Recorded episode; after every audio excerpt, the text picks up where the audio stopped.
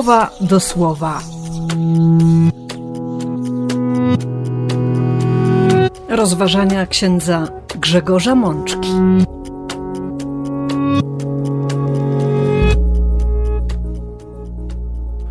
Niedziela Chrztu Pańskiego, rok A.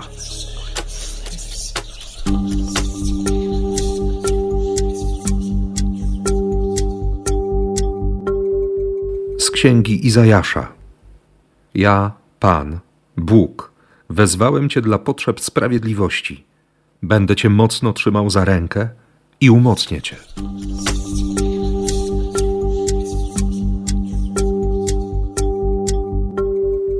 Z Psalmu dwudziestego dziewiątego. Głos Pana nad wodami zagrzmiał Bóg chwały, Pan ponad wielkimi wodami.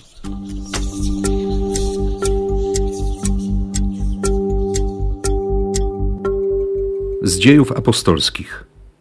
Naprawdę widzę, że Bóg nie patrzy powierzchownie, lecz w każdym narodzie ten mu jest miły, kto się go bojąc przestrzega sprawiedliwości.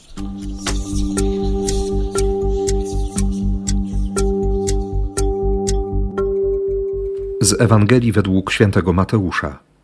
Jezus rzekł mu: zgódź się jednak, bo tak właśnie godzi się nam w pełni wykonać wszystko, co związane ze sprawiedliwością.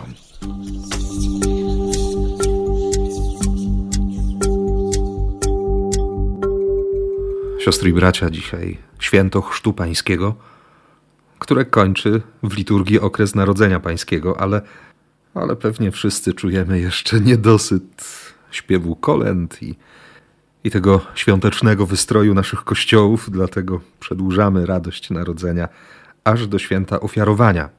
Choć wejdziemy w okres zwykły i będziemy czytać już Ewangelię o, o dorosłym Jezusie, który uzdrawia, który głosi Ewangelię, który, który pokazuje, na czym polega budowanie relacji z Bogiem, a właściwie odkrywanie miłości Boga, która, która zbawia każdego człowieka i która do każdego człowieka chce przyjść, bo przecież to właśnie dopiero co uświadamialiśmy sobie, świętując objawienie Pańskie.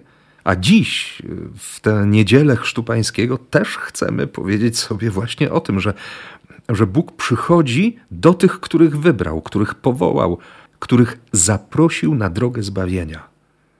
I nie chodzi o to, że pole działania Bożego się zawęża, że Bóg dokonuje weryfikacji, ale widząc, jak bardzo ci, którzy są przez Niego wybrani, nie potrafią Go dostrzec, przychodzi i odsłania siebie. O tym za chwilę, kiedy zatrzymamy się już i w przemowie Piotra, zawartej w dziesiątym rozdziale Dziejów Apostolskich, i przede wszystkim w tym fragmencie z trzeciego rozdziału Ewangelii w redakcji świętego Mateusza, którego oczami widzimy dziś scenę Chrztu Pańskiego. Ale dzisiejszą liturgię rozpoczyna słowo z proroctwa Izajasza, czterdziesty drugi rozdział. Jakub, mój sługa, Izrael, wybrany mój. Tak mówi Bóg o, o tych, których zaprosił na drogę zbawienia, których, mimo że byli najmniejsi, uczynił swoim ludem. Wiemy dobrze, i to nam również uzmysławiała liturgia ostatnich dni, że Bóg nie postępuje w sposób szablonowy, a przynajmniej nie podporządkowuje się naszemu tokowi myślenia, naszemu sposobowi postrzegania świata. Oczy Boga często zwracają uwagę na tych, których oczy ludzi nie dostrzegą. I Bóg wchodzi w dialog z tymi, z którymi nikt z ludzi nigdy by nie porozmawiał. A zatem prorok Izajasz znów słyszy słowo Boga, Boga zachwyconego i Boga zachwycającego. Boga, który cieszy się swoim ludem. Oto Jakub, mój sługa, ja go przygarnę. Oto Izrael, wybrany mój, moja dusza go przyjmie. Owszem, w tym tekście widać ogromną miłość do, do patriarchy Jakuba, do człowieka, który przecież oszukał swojego brata, potem oszukał ojca. Cały czas przeżywał w sobie jakiś kompleks tego, tego drugiego, tego, który... który musi wywalczyć swoje i dlatego posługuje się metodami nie do końca zgodnymi z prawem i na pewno nie mającymi swojego źródła w sprawiedliwości i społecznej, i moralnej. A jednak wiemy też dobrze, że Bóg z tamtym człowiekiem i również z całym narodem, którego patriarchą jest Jakub, późniejszy Izrael, robi tę nieprawdopodobną historię zbawienia, tę drogę, na której ludzie poznają, powoli poznają Boże prawo, Bożą sprawiedliwość, sposób widzenia świata właśnie oczami Najwyższego. Tym bardziej, że Bóg przez Izajasza zapowiada: udzieliłem swego ducha, by był przy nim. Bóg dobrze wie, jak bardzo słaby jest człowiek. Jak bardzo człowiek sobie nie poradzi. Nie poradzi sobie ani ze światem, ani ze sobą. Ale dzięki Duchowi Bożemu będą się działy cuda. Święty Paweł setki lat później napisze: wszystko mogę w tym, który mnie umacnia. Jaki jest skutek obecności Ducha? Ten wybrany, ten sługa nie będzie krzyczał, nie będzie podnosił głosu, nie skruszy do końca nadłamanej trzciny, nie zgasi do reszty kopcącego knota. Sługa Boży będzie naśladował czułość Boga, Jego troskliwość, serce wypełnione miłosierdziem. Nie skruszy, nie, nie zgniecie tych, którzy mają połamane życie, nie zgasi tych, których istnienie jest podobne do, do kopcącego knotka. Przeciwnie, będzie dźwigał, będzie umacniał, będzie podtrzymywał, będzie pomagał. Bo tego chce Bóg. Bóg, który wezwał swojego sługę dla potrzeb sprawiedliwości.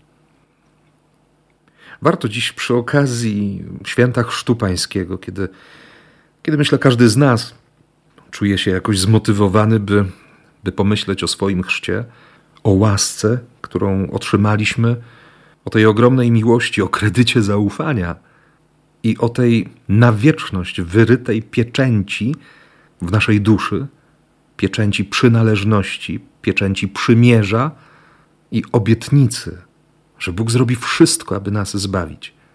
Ten niezatarty charakter, znamie Chrztu Świętego. Kiedy myślimy o tym wszystkim, trzeba nam też przypomnieć sobie o, o sprawiedliwości Boga.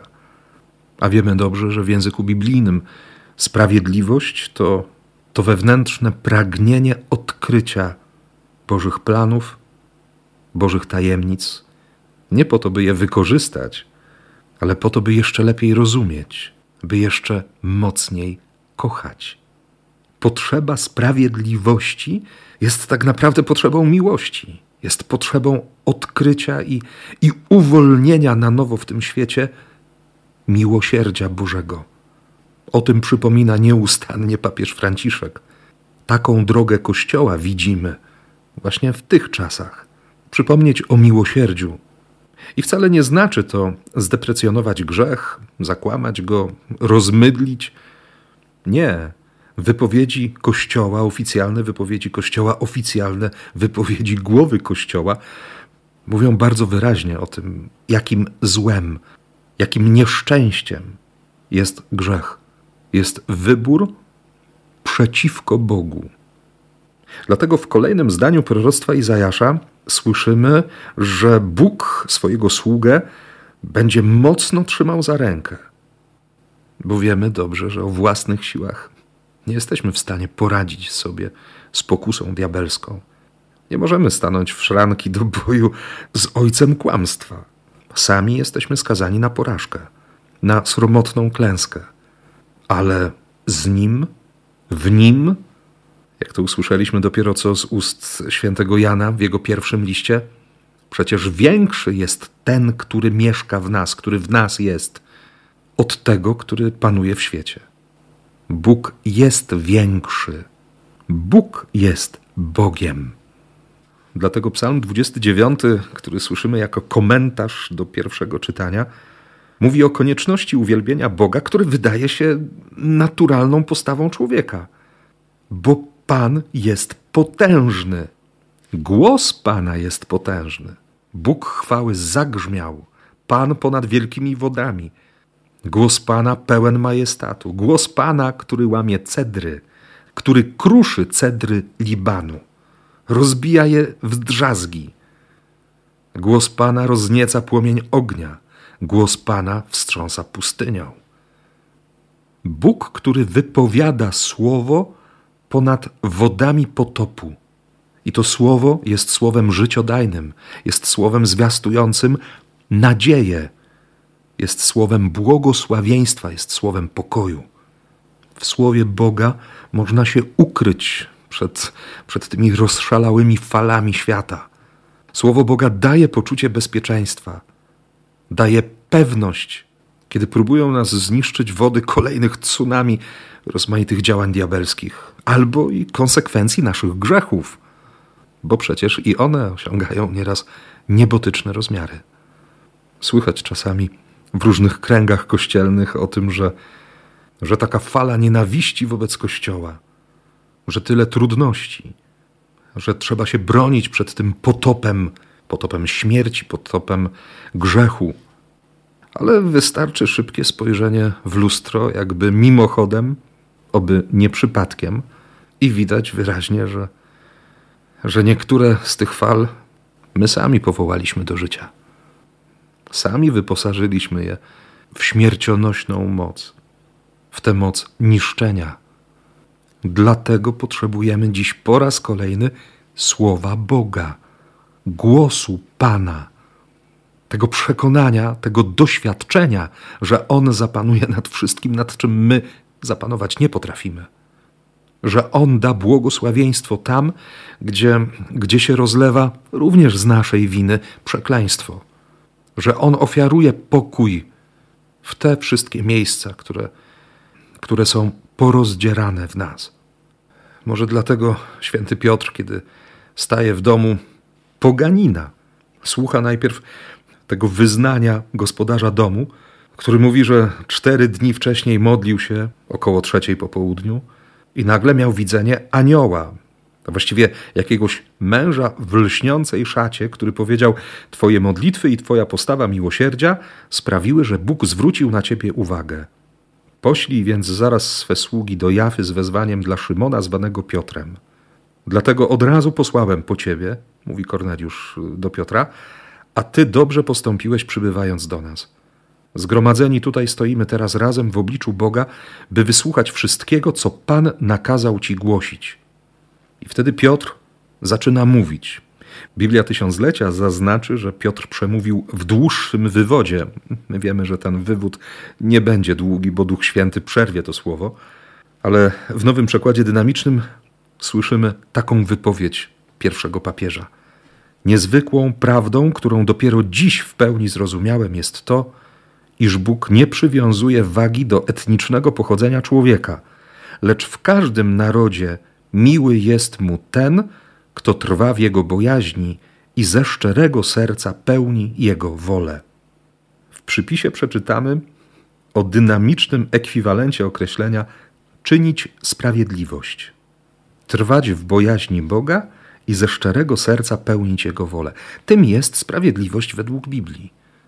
Serce, które, które zdaje sobie sprawę, które docenia fakt wybrania przez Boga, ale bynajmniej nie stawia siebie na równi z Bogiem.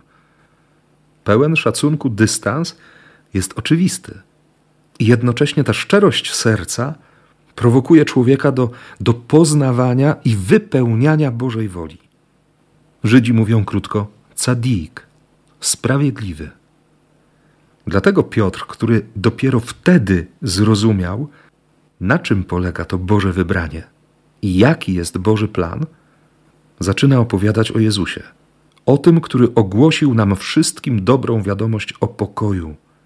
O tym, który okazał się Panem wszystkich i wszystkiego. I z kolejnych wersetów, których nie usłyszymy w dzisiejszym czytaniu, ale, ale znamy je przecież doskonale, wiemy, że Duch Święty wkroczył w to słowo, wypełniając łaską wszystkich zgromadzonych w domu Korneliusza. Wtedy Piotr jeszcze raz szeroko otworzył oczy i, i powiedział, skoro, skoro Bóg działa takie rzeczy, to my nie możemy bronić teraz udzielenia chrztu tym ludziom, którzy już zostali napełnieni Duchem Świętym.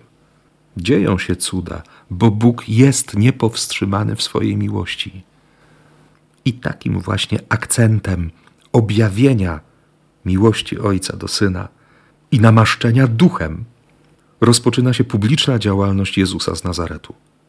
Tytuł tej perykopy w nowym przekładzie dynamicznym brzmi Arcykapłańska ablucja Jezusa i zakończenie służby Jana. Każdy z nas kojarzy tę scenę, zresztą słyszymy ją w dzisiejszej Ewangelii, w przekładzie Biblii Tysiąclecia. Ale chciałbym razem z wami, siostry i bracia, posłużyć się w tym komentarzu właśnie nowym przekładem dynamicznym, który zrelacjonuje nam tę scenę w następujący sposób. W tym czasie Jezus, idąc z Galilei, przybył nad Jordan, by dopełnić chrztu Janowego. Jednak Jan wzbraniał się przed tym, mówiąc: przecież to ja potrzebuję, abyś ty zanurzył mnie swoim rodzajem zanurzenia. Dlaczego więc przychodzisz do mnie? Jezus zaś tak mu rzekł: musisz ustąpić, gdyż trzeba, aby od teraz Boża sprawiedliwość mogła zrealizować się zgodnie z tym, jak została zaplanowana. Wtedy Jan przestał oponować. Kiedy po zanurzeniu Jezus wyszedł z wody, otworzyły się nad nim niebiosa i Duch Boży łagodnie jak synogarlica spoczął na nim. Wtedy też rozległ się głos z niebios: oto mój Syn umiłowany, w którym złożyłem całość moich planów. W tym zdaniu Jezusa musisz ustąpić. Chodzi nie tylko o to, żeby Jan ustąpił właśnie w tej chwili, żeby pozwolił Jezusowi wejść do wody i, i przyjąć chrzest, chociaż obydwaj wiedzieli, że, że Jezus chrztu dla oczyszczenia, dla opamiętania się i zmiany życia zwyczajnie nie potrzebuje. On jest Bogiem, o czym Jezus wie i dojrzewa w nim ta świadomość, a o czym Jan będzie się przekonywał. Ale to polecenie musisz ustąpić to również wyraźny komunikat, że, że służba Jana Chrzciciela dobiegła końca, że, że on teraz ma ustąpić miejsca Chrystusowi. Jan Chrzciciel zresztą w Ewangelii w redakcji swojego byłego ucznia, Jana Ewangelisty, będzie mówił, że ta jego radość już doszła do szczytu, bo on jest przyjacielem oblubieńca. Z relacji Ewangelii synoptycznych wynika, że jednak Jan jakby nie zrozumiał tego polecenia Jezusa, tej Jezusowej sugestii i być może z przyzwyczajenia dalej pełnił swoją służbę, dalej chrzcił, zamiast na przykład iść za Jezusem, zakończyć swoje posłannictwo i, i stać się uczniem swojego kuzyna. Tym bardziej, że dobrze wiemy, że ta Boża sprawiedliwość, która ma się zrealizować zgodnie z tym, jak została zaplanowana, polega na, na przebaczeniu grzechów, na złożeniu ofiary za grzechy ludzkości. Święty Jan Ewangelista będzie mówił o tym przeczuciu, o tej intuicji Jana Chrzciciela, który wskazując na Jezusa powie dwukrotnie: to jest baranek Boży, który weźmie na siebie grzech świata. Więc Jezus, który wchodzi do Jordanu, jak to usłyszymy w tekstach liturgicznych, właśnie w tym momencie dał wodzie moc uświęcania. Jezus został przez Jana Chrzciciela jakby przedstawiony jako Boży baranek. Zanurzając się w Jordanie, nie był tym, który, który musi się opamiętywać z grzechu, który jest wezwany do tego, by zmienić swoje życie. Jezus zapowiada nowe przymierze, które dokona się przez rozlanie Jego krwi, przez wydarzenie, które w sercu Jana Ewangelisty też zapisze się bardzo mocno, gdy po rozerwaniu boku Jezusa wypłynie krew i woda. I Jan apostoł doda wtedy: zaświadczył to ten, który widział, a jego świadectwo jest prawdziwe. On wie, że mówi prawdę, abyście i wy wierzyli. Scena z nad Jordanu jest niejako oficjalnym oświadczeniem o rozpoczynającej się misji zbawienia świata, którą wypełni Jezus z Nazaretu. Dlatego to, co do tej pory robił Jan Chrzciciel, straciło już swoją ważność i wartość. Może dlatego Jezus, który od czasu do czasu będzie się pojawiał nad Jordanem, nawet dokładnie w tym samym miejscu, w którym Jan udzielał chrztu, kiedy już jego kuzyn zostanie aresztowany, Jezus chrztu udzielać nie będzie. Bo chrzest, który zleci Jezus swoim uczniom, będzie polegał już na czymś innym. Będzie inną rzeczywistością, choć również opartą o, o zanurzenie w wodzie. A że Boża miłość i Boże działanie są niepowstrzymane i nieprzewidywalne, niepodporządkowujące się ludzkiemu myśleniu i ludzkim opiniom lub oczekiwaniom, dlatego nagle otwierają się niebiosa. Dlatego Duch Boży, jak synogarlica, łagodnie, spokojnie spoczął na Jezusie. I wtedy rozlega się głos: oto mój Syn umiłowany, w którym złożyłem całość moich planów. Syn, dziecko, umiłowane dziecko.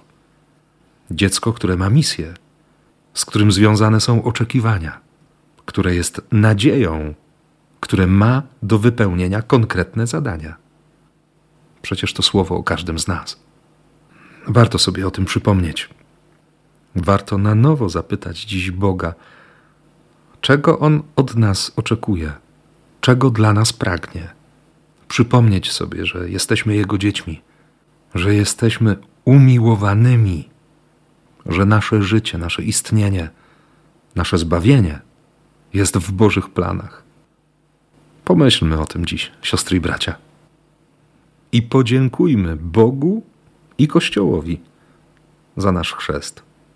Niech odkrywanie tajemnicy Bożego życia, Bożej miłości w nas będzie naszą drogą do nieba. Niech tak się stanie.